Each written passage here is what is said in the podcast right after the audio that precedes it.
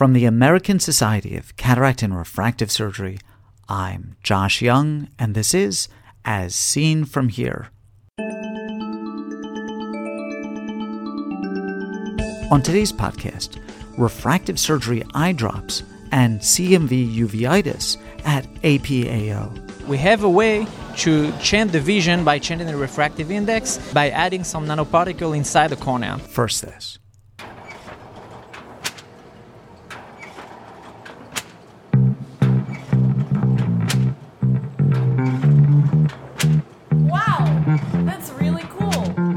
There's a lot to be said for the printed page.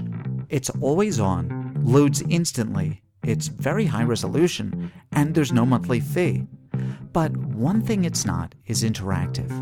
I know journals have advertised interactive content and multimedia, but to get to it, you need to type a URL in a computer.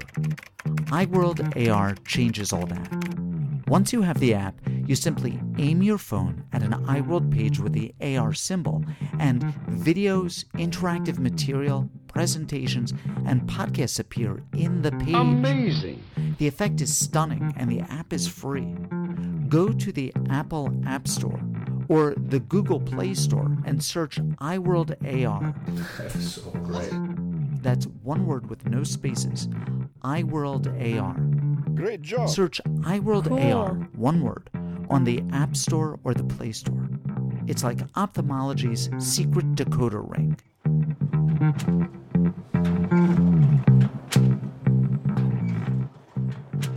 I had the opportunity to interview a number of people advancing the forefront of ophthalmology during the 2018 annual Congress of the Asia Pacific Academy of Ophthalmology in Hong Kong. Edited versions of these interviews are presented on the EyeWorld Replay website as brief videos. I'm going to present these interviews in their entirety over a number of podcasts. Today, we hear from David Smadja on refractive surgery nanoparticles and Soon Phaik Chee on CMV anterior uveitis. I'm here with David Smadja. David, gave a talk, a really, really innovative, interesting subject uh, that's going to put us all out of business. No, I'm teasing.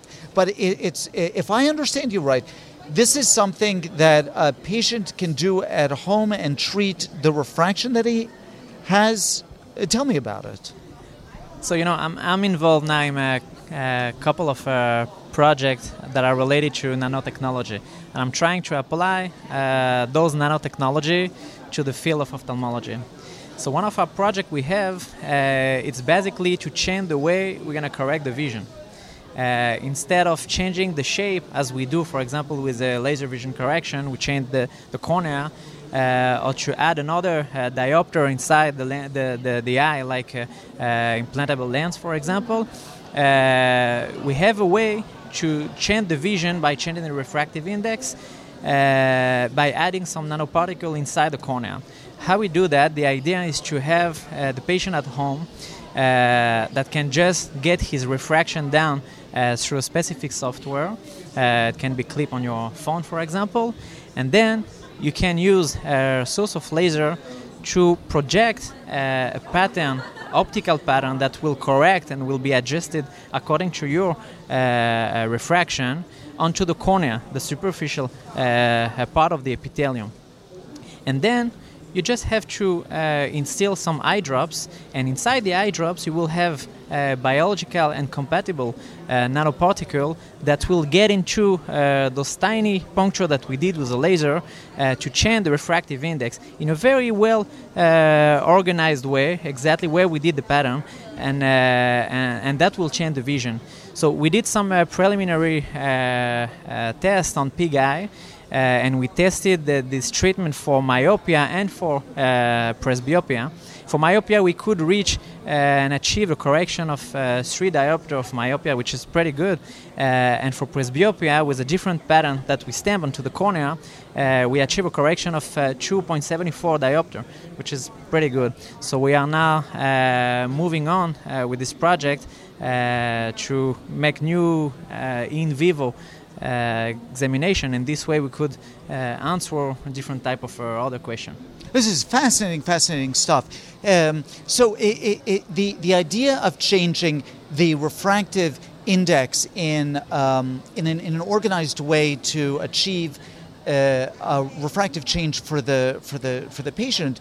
It certainly in the tissue that you're working in, that sort of very very anterior cornea. This is something novel, but this is generally something that's being talk, talked about with treatments like femtosecond laser treatments to acrylic lenses in patients uh, with refractive errors after after cataract surgery. So the concept's not totally totally novel.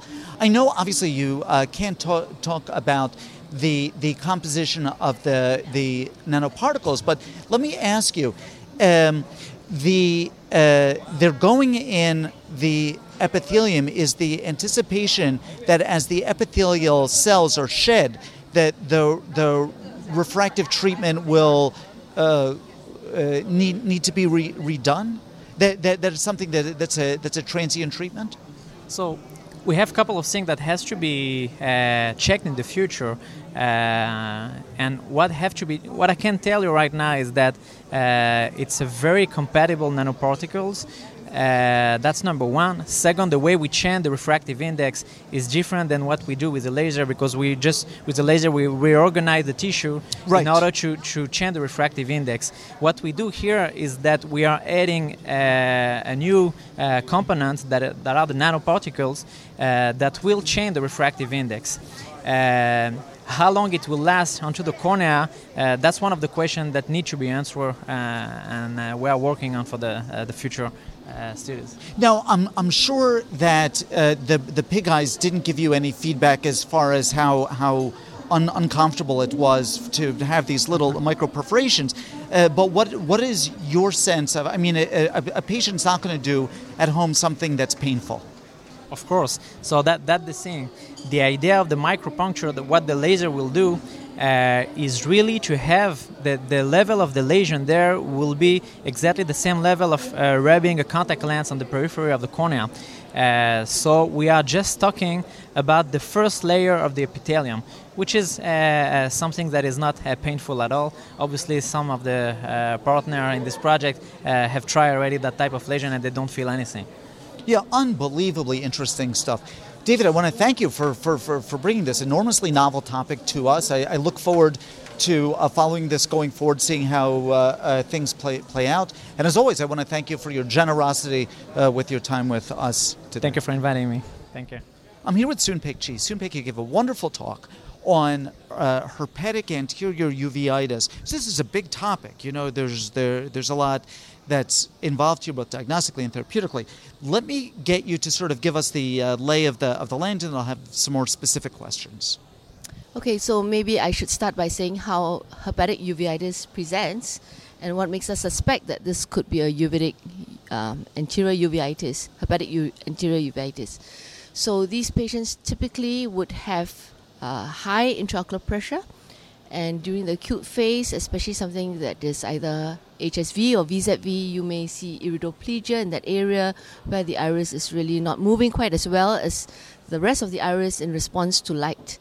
Um, for cytomegalovirus, this can also present um, with high pressure, but typically the eye is not angry. It's a very quiet eye, but the pressure is extremely high. In fact, it's much higher than in herpes simplex and in zoster. So the you know, and that pressure can be really quite transient and very little anterior chamber cells, unlike uh, simplex and zoster.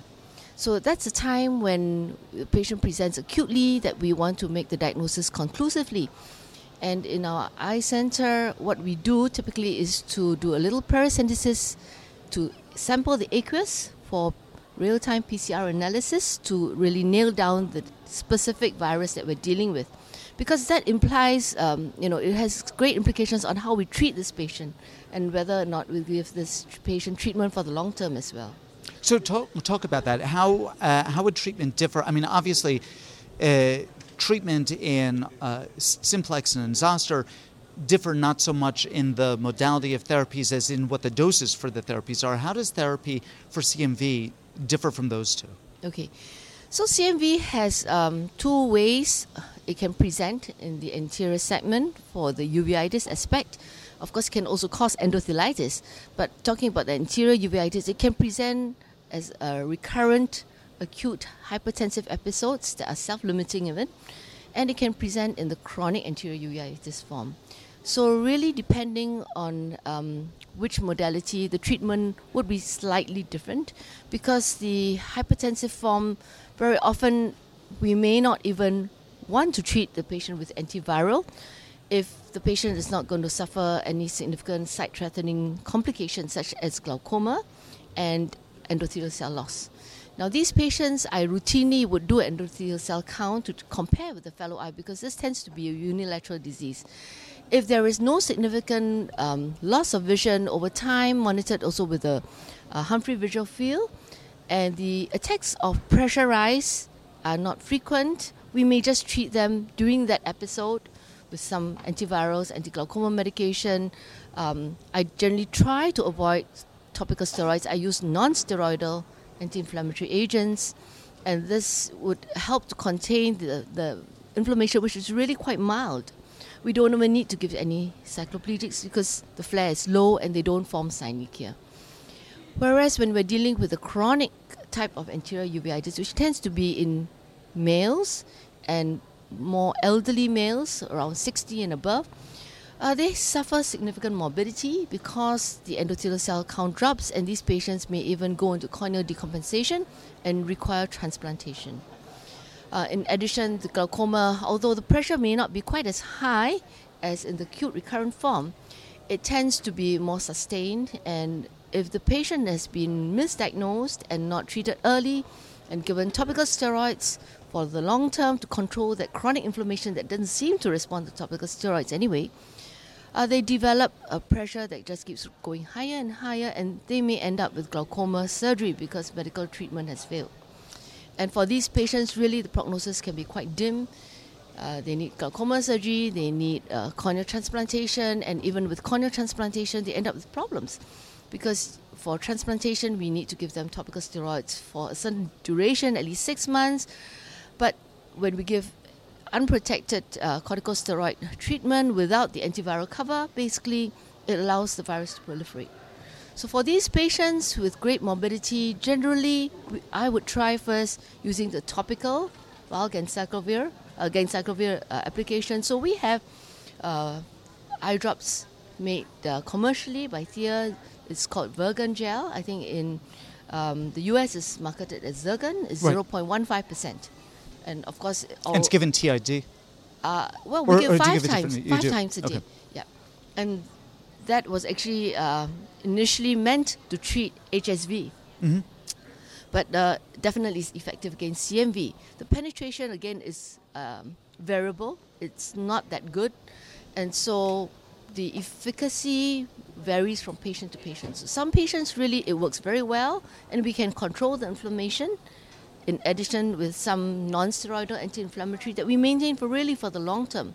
Because these patients being chronic we can't seem to take them off the medication. Uh, for patients who don't really respond so well in the chronic form uh, we make our own eye drops and we use ganciclovir and we make a 2% topical ganciclovir and initially we would treat like every two hourly. When they get a little better that may be like one month we then drop to three hourly, and then you know if they really respond quite well, we would then drop it to perhaps uh, three to four times a day. And the problem is how long, and you know many of these patients after we treat them for a significant duration or period, the inflammation seems to quieten a little, but still you see cells, you still see KPs on the cornea, and sometimes they may have progressive endothelial cell loss. So for these patients, we always repeat the aqueous step and we are often not surprised, although the viral load has dropped in the aqueous, it's still persistent. So, really, for CMV, I think the problem is that the duration is indefinite. And so, I tell my patients when they have this disease that, well, I'm unfortunately, you know, some people even with cold sores, and I explain to them, well, that's another herpes virus. They have to take maintenance treatment as a prophylaxis really so that they don't keep getting the cold sore every few months the moment they stop the medication and it is the same in the eye So I, I have, I have, I've got several questions. Uh, let Let me ask a, a, a couple questions. One, one easy one, and then one I think a little bit more more complicated. One of the so w- with with herpetic uveitis, aside from CMV, there, there, there, there, there, there's this sort of triad. There's a, a, an anterior uveitis, there's an endotheliitis, there's a trabeculitis. Yes. And often um, one of those will be much more prominent than the, than the, than the, than the other two.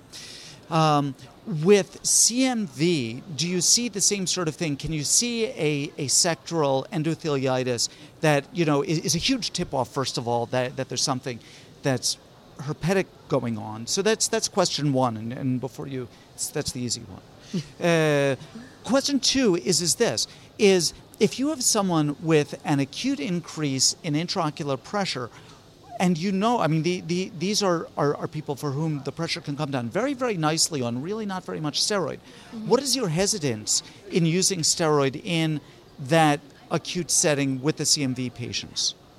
Okay, so I think um, in the Singapore setting, we see a lot more CMV than HSV or VZV because for any patient who comes in and we are uncertain of the diagnosis and we've excluded you know other causes from blood tests, we still resort to an aqueous tap because we have a lot of infections like even tuberculosis. But of course, they would present differently. So, what would make me suspect that this is CMV would be the type of keratic precipitates, and uh, the type of keratic precipitates are usually in the acute form is just one single one. It's granulomatous. The iris is normal. It's reactive there are very, very few cells. Sometimes you hardly even see cells, but the pressure is over 45 yeah. in, in two thirds of the patients who present. And they would have a strong history of previous episodes that are recurrent. And sometimes, if they just ignored it because they were traveling, they would feel better after three, four days, and the pressure had come down spontaneously. So that would be really a clue for the recurrent type that we call Posner-Schlossman syndrome. Right. And the chronic form they will just say, you know, I just thought I had some cataract because my eye is a little red, but it's not that uncomfortable. Yeah. And you, you see a nice reactive uh, pupil. You may see uh, some uh, diffuse stromal atrophy, but rare to have any kind of sectoral atrophy. They don't get synechia, but they may have posterior subcapsular cataract. Flare is not very high, but the KPs can be sometimes uh, very fine, filiform, and very diffuse, and that in our setting, we would have called it a Fuchs heterochromic without the heterochromia, right? right. Iridocyclitis. And actually, we started to tap all these thinking that, well, maybe we'll find some virus. And at the time that it was found to be associated with rubella, rubella yeah. in the West, mm-hmm. we were finding CMV. Oh, that's so interesting. So we, we then began to realize, as I looked through the entire literature, that there are many reports of maybe, you know, this case we found HSV, in this case we even found toxoplasmosis, another case we found toxocara. It then gave me an understanding that, you know, the eye can only respond in a certain way, and it's limited in how it may manifest itself. And so FHI, which is really a, a, syndrome which has got certain criteria that we need to fulfill clinically for us to make that diagnosis, really is a syndrome with many causes. So in the West, we may find rubella. In the East Asia, we find a lot of CMV in Taiwan, in Thailand, in uh, Japan, and definitely Singapore. Yeah, really, really interesting. Uh, one last question. So, um, you describe for, for, for patients on chronic therapy, I don't want to call it maintenance therapy, but for patients on, on, on chronic therapy with persistent or recurrent or uh, uh, recalcitrant uveitis, that you have them on chronic topical therapy. Why do you do that if the primary problem is not keratitis? Why don't you have them on systemic antiviral therapy like valacyclovir, famciclovir, something like that? Okay, sure. So Actually, we did do our treatment uh, modalities as described. In fact, when we started was intravenous ganciclovir. We didn't have the oral form available then. Right. So we did that. We did. Uh, we had Vitrasert implant. Okay, through the pars plana, like what we right, do for CMV that, yeah. retinitis. Mm-hmm, sure. Yeah. And we had uh, intravitreal injections, like what we would do for CMV retinitis, and then we had the topical. And we published our data in 2010 in BJO comparing the four modalities that we treated for uh, three months each. Okay, well, when we have implant Vitrasert with and, and we had systemic therapy, it was really very good. 100%, you know, was able to get the PCR down to zero. But the moment the medication was stopped or the implant medication wore out at eight months, boom, it was back. Okay? So it didn't have any long term effect at all. And of course, when we give the oral form, first, it's very expensive. Secondly, it's not uh, always that safe. For some patients, they do get bone marrow toxicity. Okay, so we get patients with neutropenia. They, our ID specialists prescribe this, and they have to come back every two weeks for blood tests to make sure that they don't get neutropenia. Otherwise, the dose would have to be uh, stepped down. And the problem is that you know the moment you stop it, even though they've paid so much, they've gone through so much, uh, you know, taking this medication, come back to hospital for visits to check the blood and so on, it relapses. So in the end, we found really, if we were to just give them gel, although the response rate with the gel being 0.15% was not 100%, it was in fact only two thirds. We were able to safely continue this on a maintenance dose with that low dose of non steroidal medication. Really, really, really interesting stuff. Soon Phaik, I want to thank you for bringing this, this fascinating topic, uh, really interesting topic to us, uh, for making it very clear and really is complicated. Uh, and as always, for being so very, very generous with your time with us today. Thank you. David Smadja is Director of the Refractive Surgery Department and Director of Ophthalmology Research and Innovation Unit at the Shaare Zedek Medical Center in Jerusalem. Soon Phaik Chee is Associate Professor in the Singapore National Eye Center in Singapore.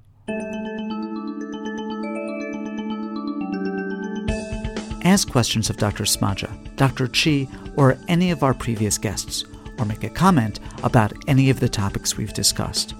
These interviews are meant to be the start of a conversation in which you participate. Write to me with your questions or comments at josh at eyeworld.org. As Seen From Here is a production of the American Society of Cataract and Refractive Surgery. Be a part of the next podcast. I'm Josh Young.